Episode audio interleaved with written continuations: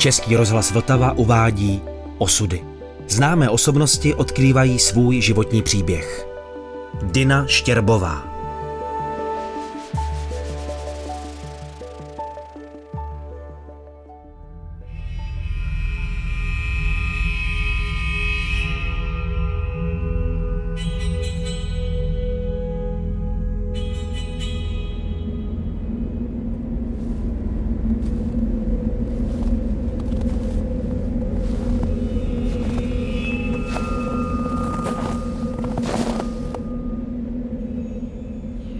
Naším receptem, jak uniknout z normalizační šedí, se kromě jiného stalo horolezectví. Už před srpnem jsme začali organizovat první československou výpravu do Karakorumu, to je západní Himalaj. A nakonec se podařilo i po vpádu Rusů v roce 70 skutečně odjet. Ideou té výpravy podle Otakara bylo heslo Velká řeka, Velká hora, věda. Bylo to trochu nadnesené, takže to se ani nedalo všechno splnit. Sjet vodu, v tomto případě to byl plán sjet Indus, udělat prvosjezd Indu, vylézt na nějakou vysokou horu poblíž Indu a kromě toho ještě sbírat různé vzorky hornín a různé živočichy, prostě vědu což se ukázalo jako nadnesené, protože kromě jiného ten plán Sjet Indus označila pakistánská vláda nebo nějaké to ministerstvo jejich za pokus o sebevraždu a zakázali to. Nicméně výprava proběhla a pro mě to byla iniciační záležitost, kdy jsem si jasně uvědomila, že bych v budoucnu ráda vylezla nějakou vysokou horu.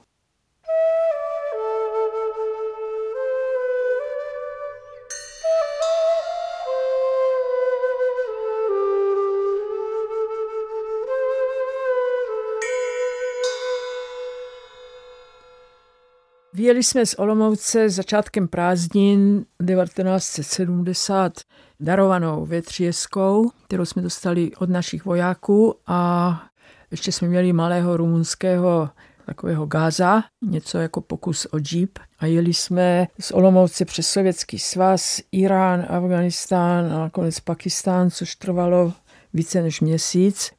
Ta větřiska byla naprosto nevhodným vozidlem, takže se třikrát po cestě zadřela a pak nakonec na zpáteční cestě skončila tím, že se takzvaně vylágrovalo ojniční ložisko, takže jsme se museli nechat do Istanbulu odtáhnout. Ta cesta byla velmi dobrodružná, protože v Sovětském svazu byly po 30 kilometrech takové posty, kde nás všude zaznamenávali. Několikrát nás zatkli, když jsme, já nevím, co jsme vlastně udělali. A nakonec jsme v Arménii, kam jsme pronikli taky proti nějakému jejich pravidlu, tak nás úplně zatkli nedaleko iránské hranice, kde měli atomovou střelnici v poušti. A tam nám nakonec po dlouhém rozhodování, jestli nás úplně zatknout nebo propustit, tak nám dali vojenskou eskortu až na hranice. Pak jsme tři týdny čekali v Islamabadu, protože ten rok zasahoval až do Islamabadu monzun, který tam obvykle tolik nezasahuje a kvůli tomu neletala letadla do Gilgitu, takže nakonec nás pustili jako první cizince tehdy rozestavěnou Karakoram Highway, kterou budovali kanionem Imdu, jelikož pozbyli původní přístupovou cestu po rozdělení Indie na Indii a Pakistán a vlastně do těch svých pohraničních oblastí neměli přístup. Je to jeden z nejhorších kanionů světa, ve kterém se pakistánci pokoušeli v úbočích vybudovat automobilovou cestu, což vlastně spočívalo v tom, že tam nejdřív museli udělat takový jakoby zářez, a všechno se muselo prostě vyhodit do vzduchu, aby se ta cesta rozšířila. Takže v době, kdy jsme tam jeli my, tak to byla jednosměrná cesta. Několik dní to jezdilo v jednom a několik dní v druhém směru. A navíc jsme tam zažili několik sesuvů půdy a závalů a různých výbuchů. Dokonce se pamatuju, my jsme si tam najali takzvanou Lorinu, ten jejich nákladák, protože tento úsek ta větřiska absolutně nebyla schopna už zvládnout. A zjistili jsme, že na tom nákladáku už bylo naloženo, já nevím kolik pytlů z pšenicí a na to se naložil teda náš expediční materiál a my jsme seděli s Tomášem Pračkem a s Michalem Orolínem, což byli další dva členové expedice. Mimochodem Michal byl potom první, který vylezl o rok později Nanga Parbat jako první osmitisícovku československých horolezců. Tak jsme seděli v rohu té Loriny a teď kolem nás, že jo, třeba jsme jeli kilometrovým úsekem, když jsme se podívali doleva, tak jsme viděli, že úplně kulaté gumy toho nákladáku, prostě ta vnější, víceméně se vznášela někdy nad propastí. Takže tam byly okamžiky, kdy já jsem například ve strachu, že to už letí do propasti, tak jsem vyskočila. Přičem jsem si rozřízla nohu a stejně by mi to nebylo pomohlo kdyby opravdu to auto spadlo. A na dlouhá léta to bylo pro mě takovým stělesněním hrůzy, když jsme konečně dojeli tam někam před Gilgit, tak jsem se ani nemohla narovnat. Tam měla jsem na sobě asi centimetrovou vrstvu prachu. No ale přežila jsem to spolu s ostatními a pak nás čekal výstup na vlastní horu v masivu Haramoš, což je naproti Nanga Parbatu, co Otakar vybral se Štětinou kvůli tomu, že tenhle ten úkaz byl viditelný na globu který jsme měli doma na školním globu. Protože jsme neměli žádnou literaturu a žádné mapy, ten Indus je natolik výrazným úkazem, on se tam prořezává napříč tím horstvem a rozděluje jej na Karakorum a vlastní Himalaj. Po nějakém větším, menším úsilí se nám podařilo vybudovat základní tábor po nějakých třech dnech pochodu a během dalších třech týdnů jsme vylezli na 6750 metrů vysoký Money Peak, v tom už řečeném haramošském range. K tomu to byla doba, kdy ještě nebyla vylezená ženou žádná osmitisícovka, protože po té tragické události v roce 59, kdy zahynuli hlavní protagonistky první ženské výpravy na Čo-Oju, Claude Koganová a Claudine van der Stratenová plus dva šerpové, tak vlastně to vytvořilo jakousi psychologickou bariéru, která asi na 15 let zablokovala jakékoliv pokusy o ženské osmitisícovky. Ostatně tu fotku z Limanité, která oznamovala tu smutnou událost, schovávám do dneška.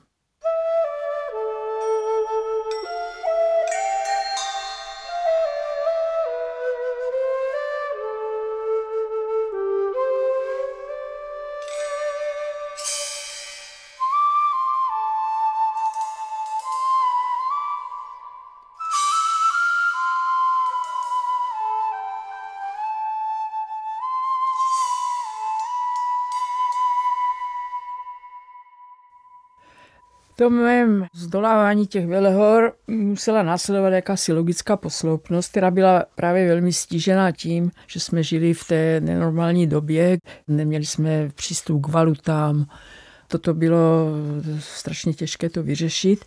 Nicméně jsme mohli alespoň jezdit tenkrát na Pamír, že? protože to bylo v Sovětském svazu a tam se jakési ty zkušenosti dali získat. Takže šest let poté, co jsme se vrátili z toho Haramoše, tak jsem se vypravila na pik Lenina a tam jsem zaznamenala zajímavou zkušenost, protože když už jsme téměř byli pod vrcholem, tak se náhle zhoršilo během půl hodiny počasí a museli jsme rychle postavit stan a byli jsme tam uvězněni noci toho jednoho dne pak přišlo zemětřesení, bylo to obrovské zemětřesení, které srovnalo se zemí velkou část města Těnšin, což bylo několik tisíc kilometrů daleko, ale my jsme to taky pocítili, protože pod námi začaly padat seraky a my jsme byli naštěstí dost vysoko, takže na nás nic nespadlo. Navíc moje tehdejší spoluleskyně Jarka Talová dostala horskou nemoc, takže to bylo další takové varování, co se může stát. Museli jsme tam dva dny s ní vydržet a následně ji transportovat dolů. Naproti nám tehdy přišli Rusové a Jarka skončila někde v nemocnici.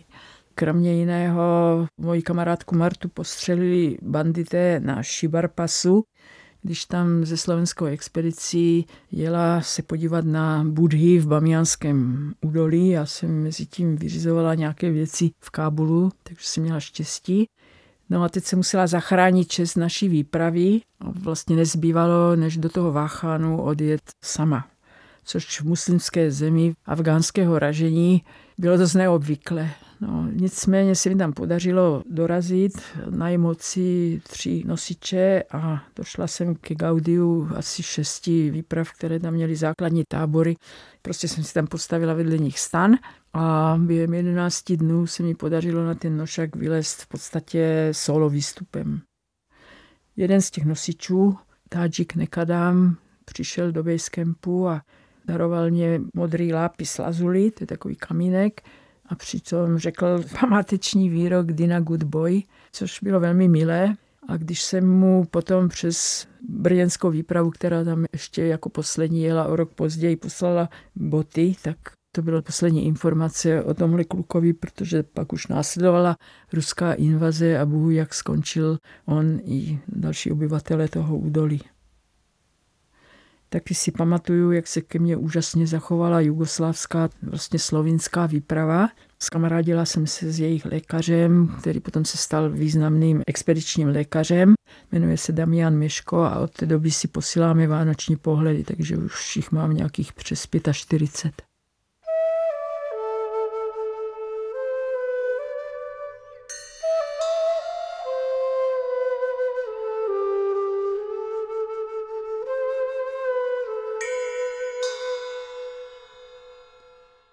Tenkrát jsem si poprvé uvědomila, co by se stalo, kdybych se nevrátila, protože Michalovi bylo 9 let.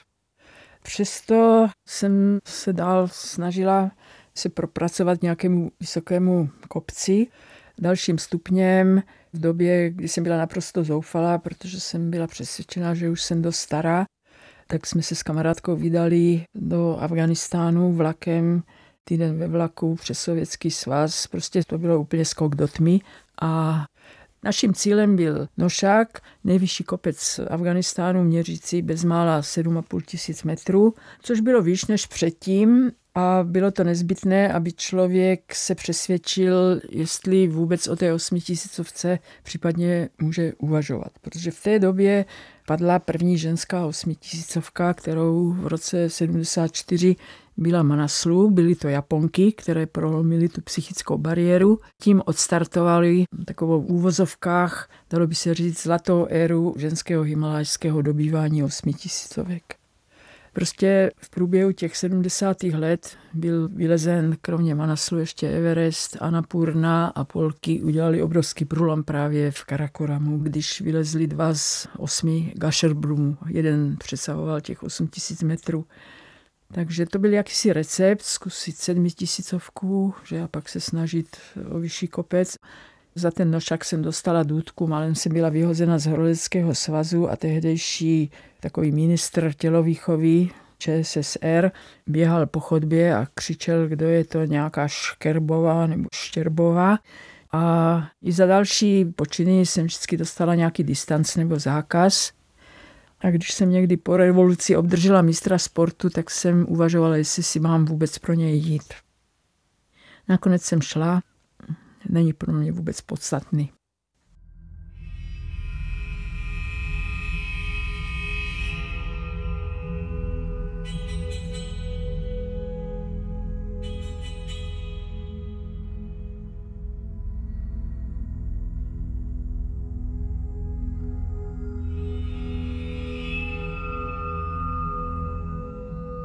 Můj první pokus o skutečnou osmitisícovku se udal až v roce 1980, kdy jsem sama zorganizovala ženskou československou výpravu.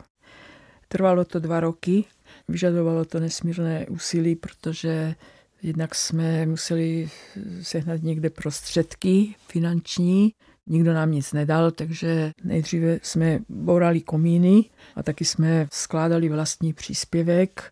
Museli jsme sehnat valuty, což se v podstatě dalo jenom na černém trhu.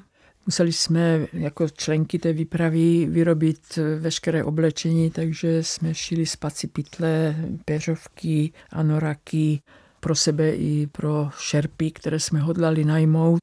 Prostě nebylo jednoduché takovou výpravu zorganizovat. Přesto se to všechno zvládlo. Byli jsme první československá výprava, která do Nepálu odjela tím, že odletěla nejdřív do Bombeje. Předtím všechny ty výpravy jezdily nákladními auty.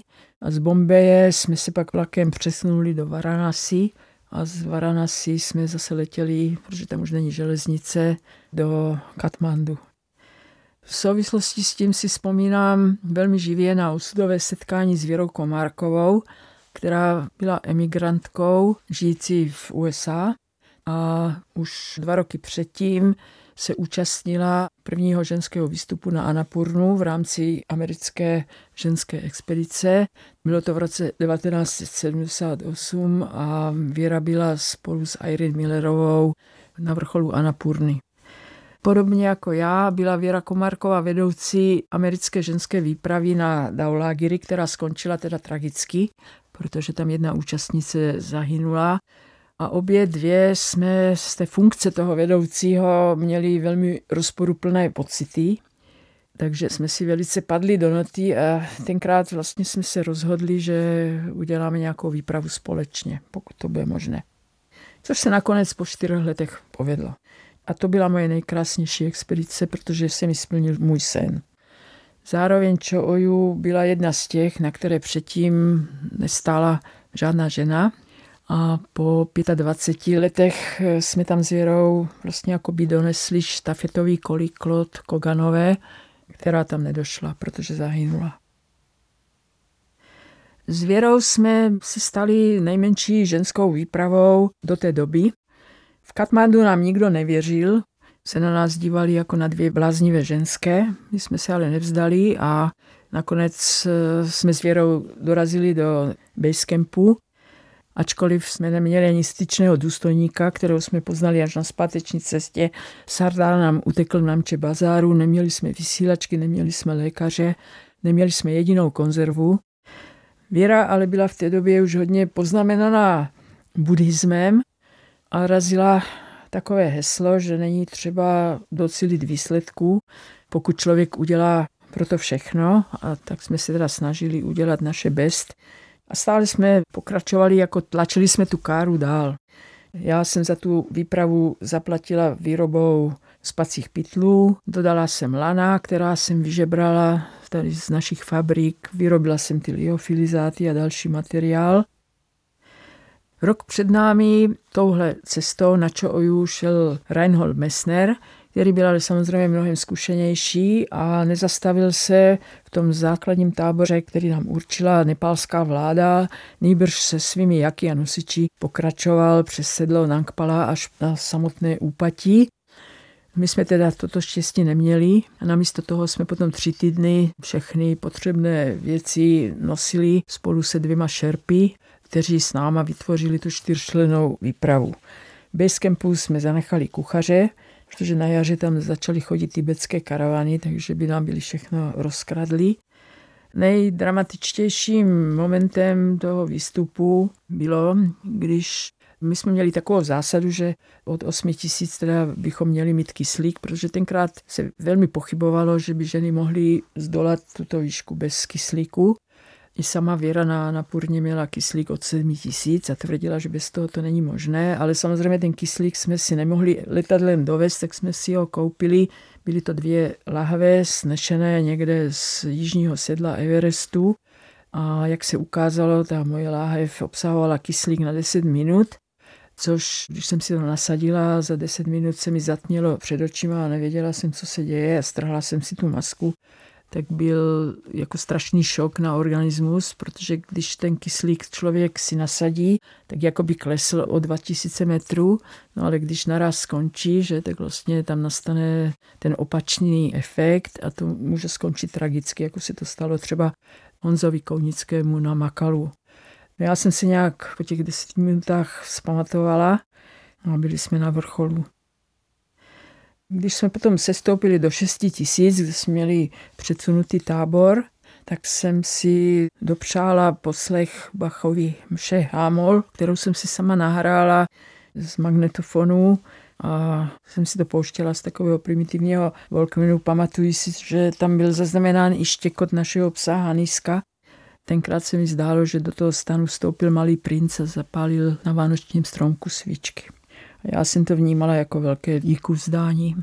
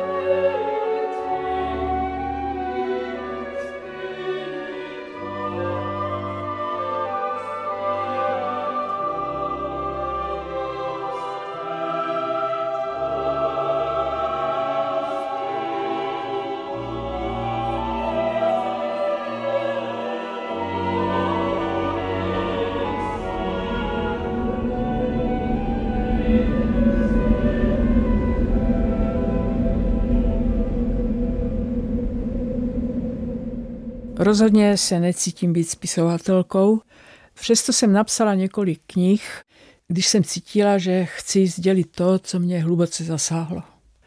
Jedním z těch základních zážitků byl uskutečněný výstup na Čooju v roce 1984. Pak to byla strhující historie prvních ženských výstupů na osmitisícovky, která vyústila v knihu Touhy a úděl – a byly to i zážitky s otakarem při plavbách po kanadských řekách, k tomu se ještě dostanu. A ještě Svět Himaláje, což je e-kniha. A teď se chystám a doufám, že mě bude dopřáno dopsat moji knížku o humanitární činnosti, kterou stále provozuju, protože jsem jednak tvrdohlava a jednak v tom teď vidím hlavní smysl své existence.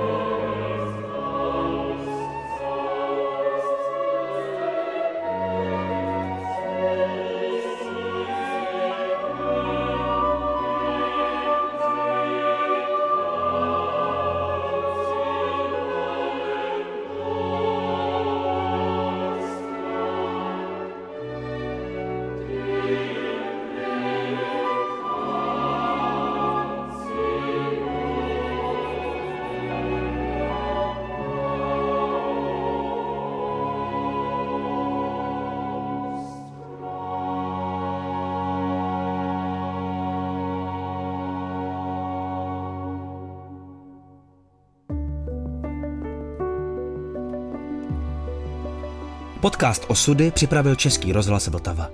Další části si poslechněte na webu vltava.rozhlas.cz, v aplikaci Můj rozhlas a ve vašich podcastových platformách.